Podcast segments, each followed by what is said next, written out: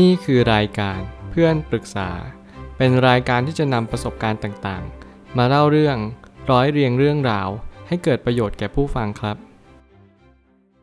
สวัสดีครับผมแอดมินเพจเพื่อนปรึกษาครับ วันนี้ผมอยากจะมาชวนคุยเรื่อง เพื่อนสนิทจาก Facebook เขามีท่าทีที่เปลี่ยนไปทำยังไงดี มีคนมาปรึกษาว่า พี่คะ คือหนูมีปัญหากับเพื่อนคนหนึ่งค่ะ จะเรียกว่ามีปัญหาก็ไม่เชิง เรื่องมีอยู่ว่า เรารู้จักกันมาเมื่อปีที่แล้ว รู้จักกันผ่าน Facebook เราได้ลองคุย และเราก็รู้สึกว่า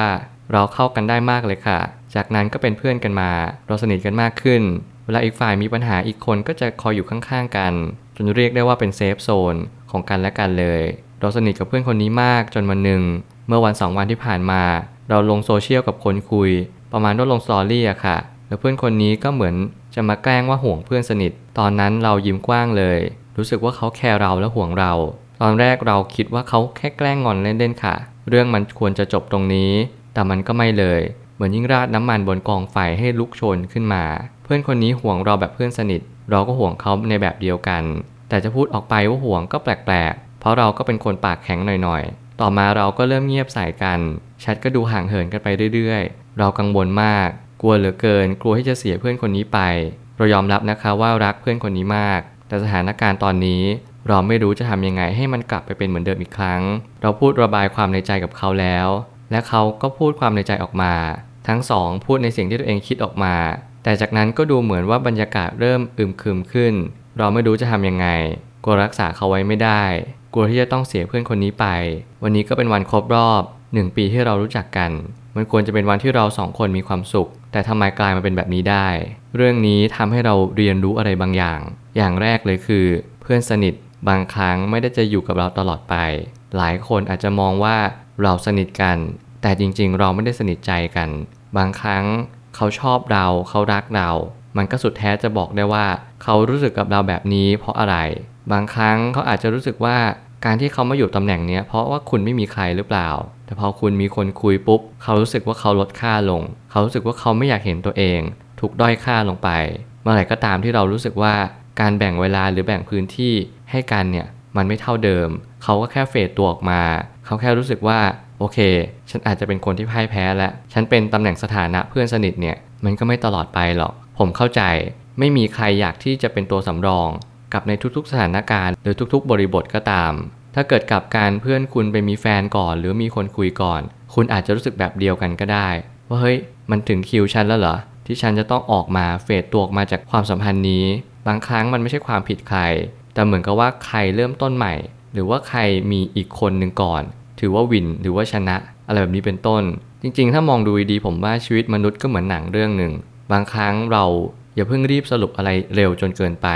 เราค่อยๆดูค่อยๆ พิจารณามันว่าเออตัวละครนี้มันกำลังสื่อถึงอะไร จริงๆ ถ้าถามว่าเพื่อนคุณสนิทกับคุณไหมให้ใจคุณหรือเปล่า เขาแสดงออกอย่างเต็มเปี่ยมเลยว่าเขาเห็นคุณเป็นเพื่อนสนิทคนหนึ่งจริง ๆ แต่เขาแค่รับไม่ได้ว่าวันหนึ่ง เขาต้องเป็นอีกคนหนึ่ง เป็นคนที่ไม่สำคัญ เป็นคนที่สำคัญน้อยกว่าคนคุยของคุณ เพราะว่าเขาไม่ได้เผื่อใจมาตรงนี้เลย ผมเลยตั้งคำถามขึ้นมาว่าคำถามแรกที่ควรถามคือ เราเป็นเพื่อนแค่ในโซเชียลอย่างเดียว หรือว่าเป็นเพื่อนในชีวิตจริงด้วย อันนี้ก็จะสื่อถึงพันธะว่าเรามีพันธะมากน้อยเพียงใด บางทีเราเป็นเพื่อนแค่ในโซเชียล มันอาจจะเป็นเหตุผลหนึ่งก็ได้ที่เขาเฟดตัวออกไปง่ายดายเหลือเกิน เขาปรับความเข้าใจกับเรา คุยกัน เราปรับความเข้าใจกับเขาแล้วก็คุยกันเหมือนกัน แต่เขารู้สึกว่าเออ เขาต้องเป็นคนที่ไป ไม่รู้ว่าเขาอาจจะมีอะไรในใจอยู่ลึกๆหรือเปล่าว่า อาจจะมีเพื่อนสนิทใหม่ หรืออาจจะรู้สึกว่าเออเพื่อนในโซเชียลเนี่ยมันก็เป็นแบบนี้กันทุกคนหรือเปล่า เขาไม่อยากจะฝากใจเอาไว้ เพราะว่าเขาอาจจะมีปมในอดีต ที่เคยมีเพื่อนสนิทกัน แต่อยู่ดีเพื่อนสนิทไปมีคนคุยหรือมีแฟน แล้วอยู่ดีก็ห่างเหินกับเขาไป กลายเป็นเพื่อนไม่สนิทกันต่อไป สิ่งเหล่านี้เราต้องเท้าความว่าเขา เคยเจอเหตุการณ์ในอดีตมาอย่างไรบ้าง เพื่อที่เราจะได้เข้าใจเขามากขึ้นว่าเหตุผลบางอย่างที่เขาหายไป มันไม่ได้หมายความว่าเขาไม่ได้รักเรา หรือเขาไม่ได้อยากเป็นเพื่อนสนิทกับเราอีกแล้ว แต่หมายความว่าเขาอยากจะเยียวยาตัวเองหรือเปล่า เหมือนเขาอยากจะกลับไปทบทวนบางสิ่งว่าโอเค เรายังต้องการเขาอยู่หรือเปล่า มากกว่า ความสัมพันธ์เกิดได้หลากหลายปัจจัย โดยหลักคือการหวังดีซึ่งกันและกัน และเป็นห่วงเป็นใยซึ่งกันและกัน ผมคิดว่า นี่คือพื้นฐานทุกๆ ความสัมพันธ์เลย มันควรจะอยู่ในทุกๆ บริบท ไม่ว่าจะเป็นเพื่อน แฟน ครอบครัว มันคือการที่เราเอาใจเขามาใส่ใจเรา รู้ว่าเขาต้องการอะไรจริง ๆ บางครั้งเนี่ยการอยู่ด้วยกันตลอดมันเป็นไปไม่ได้ ผมจะไม่บอกใครว่าการอยู่ด้วยกันตลอดเป็นไปได้ เพราะว่ามันไม่มีจริง แต่เราจะต้องรู้แล้วก็เข้าใจมันว่าโอเค วันนี้เราอยู่ตรงนี้เราทำให้มันดีที่สุด อะไรจะเกิดขึ้นก็สุดแท้แต่ให้มันจะเกิดขึ้นไป เราไม่จำเป็นหรือว่าไม่มีสิทธิ์ที่จะไปบงการโชคชะตาว่า จะต้องอยู่แบบนี้นะ ฉันรักเขา หรือว่ากลับกันฉันเกลียดเขา ฉันอยากให้เขาจากเราไป มันไม่ใช่ฐานะที่เราทำได้เลย เราเพียงแต่เข้าใจน้อมรับ แล้วก็ทำวันนี้ให้ดีที่สุด เมื่อสิ่งนี้ผ่านไปแล้ว เรามองย้อนกลับมา เราจะภูมิใจแล้วเราก็จะไม่เสียใจกับมัน หากเรายังไม่เคยเจอกัน ความสัมพันธ์ก็ไม่อาจจะดึงรั้งไว้ได้นาน เพราะมันเหมือนกองไฟที่ถูกน้ำราดให้ดับไปได้ง่าย ไม่ใช่ฐานไฟที่ยากจะดับลง การที่คุณย้ำตัวเองอยู่เสมอว่า ความสัมพันธ์ที่เหนียวแน่น จะต้องมีโมเมนต์ร่วมสุขและร่วมทุกข์สำคัญที่สุดคือร่วมทุกข์การที่เราร่วมสุขกันเนี่ยเราหาที่ไหนก็ได้พูดตรงๆ ไม่ว่าจะเป็นเพื่อน ไม่ว่าจะเป็นแฟน บางครั้งคนในครอบครัว การร่วมสุขเนี่ยมันไม่ยากเลย ใครๆก็อยากมาจอยกับเรา อยากมาเข้าร่วมกับเรา แต่การร่วมทุกข์เนี่ยมันยากเหลือเกิน หลายครั้งที่เรารู้สึกกันมาตลอด เวลาที่เราจะทักใครไปปรึกษาใครสักคน มันเป็นสิ่งที่ยากมากๆ แต่มันง่ายกว่ากันไหมที่เราจะชวนเพื่อน ไปดูหนังไปกินข้าว หรือไปสังสรรค์เฮฮาสิ่งเหล่านี้มันกำลังสะท้อนว่าเราสนิทกันมากพอไหมที่เราจะร่วมทุกข์กัน เรารักกันมากพอไหมที่เราจะรับฟังปัญหาซึ่งกันและกัน แล้วคอยให้กำลังใจซึ่งกันและกันต่อไป สิ่งเหล่านี้มันเป็นตัวสอบทานว่าเราสนิทกับเขาจริง ๆ หรือเปล่า ถ้าเกิดสมมติว่าเราไม่รู้ว่าเราสนิทกับเขาจริงๆไหมลองให้ปัญหากับเขา ลองถามปัญหากับเขา แล้วเรารอดูว่าปฏิกิริยาที่เขาตอบสนองเนี่ยมันเป็นไปในวิถีใด เพื่อให้เราจะได้สอบทานว่าโอเค เขาสนิทกับเรานะ เรารู้ว่าเขาอะจะอยู่ตรงนี้ไม่ไปไหน ถึงแม้ว่าอะไรจะเปลี่ยนแปลงไป แต่เขาก็ยังเป็นเขาเหมือนเดิม ความสุขชั่วข้ามคืน ไม่ว่าจะเป็นความสัมพันธ์ใด ก็ล้วนแต่มาบอกกับเราว่า อย่าพยายามยึดติดอะไรมาก สนิทกันมากแค่ไหนสุดท้ายก็ต้องจากกัน ฝันดีแค่ไหนสุดท้ายก็ต้องตื่นมา ผมก็เลยเอาประโยคสุดท้ายมาจาก 6 สิงหา สมัยก่อนผมอ่านหนังสือเยอะมาก ส่วนใหญ่จะไปอ่านพวกคำคม บทความสั้นๆ แล้วผมก็รู้สึกว่าเมื่อไหร่ก็ตามที่เรายอมรับความจริง ฝันดีแค่ไหนสุดท้ายก็ต้องตื่น มันคือคำพูดที่ทำให้เราได้ฉุกคิดว่ามันเป็นงั้นจริง ๆ สุดท้ายแล้วฝันดีฝันร้ายอาจจะไม่สำคัญ เท่ากับเรารู้หรือเปล่าว่า สิ่งที่เราทำอยู่เนี่ยมันคืออะไร การไปยึดติดสิ่งใดสิ่งหนึ่งมาก มันรังแต่จะทำให้เราแย่ลง มันรังแต่จะทำให้เรามีความเศร้า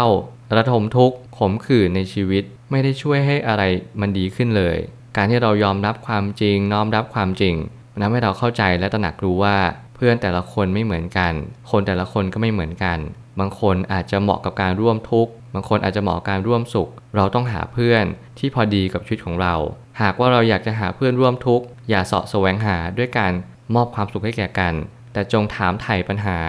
บอกเพื่อนไปเลยไม่ต้องกลัวเพื่อนหายไป ปรึกษาเขาอย่างที่เราต้องการที่จะปรึกษา มีปัญหาอะไร เราก็พูดกับเขาไปตรงๆเฮ้ยแกมีเรื่องแบบนี้มาเนี่ย แกช่วยเราได้ไหม สิ่งเหล่านี้มันจะทำให้เราเข้าใจว่าคนคนนี้เขาเหมาะกับโพสิชันไหน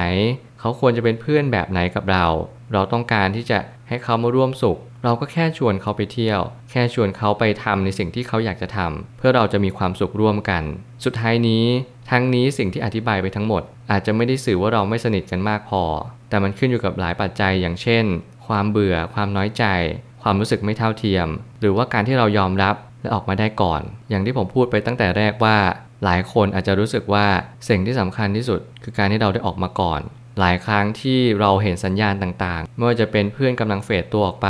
ไม่ว่าแฟนกำลังจะหมดใจจากเรา เราเห็นสัญญาณเหล่านี้และเรารู้สึกรับไม่ได้ เราจึงเฟดตัวออกมา โอเค เราอาจจะไม่ได้ทำใจแล้วก็ไม่ได้เข้าใจว่ามันจะต้องเกิดขึ้นในสักวันหนึ่ง แต่เรารู้แบบนี้แล้วเราเข้าใจแล้ว ไม่เป็นต้องเศร้าไป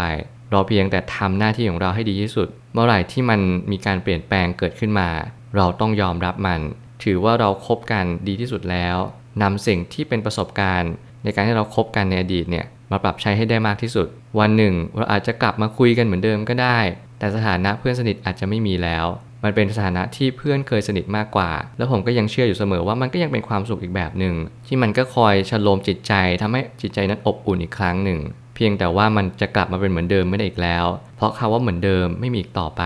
ทุกอย่างนั้นเปลี่ยนแปลงไปเสมอ ไม่มีอะไรคงที่ ผมเชื่อว่าทุกปัญหาย่อมมีทางออกเสมอ ขอบคุณครับ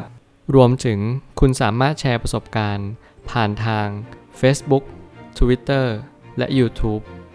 และอย่าลืมติด Hashtag เพื่อนปรึกษา หรือ f r ร e n d t a l k ด้วยนะครับ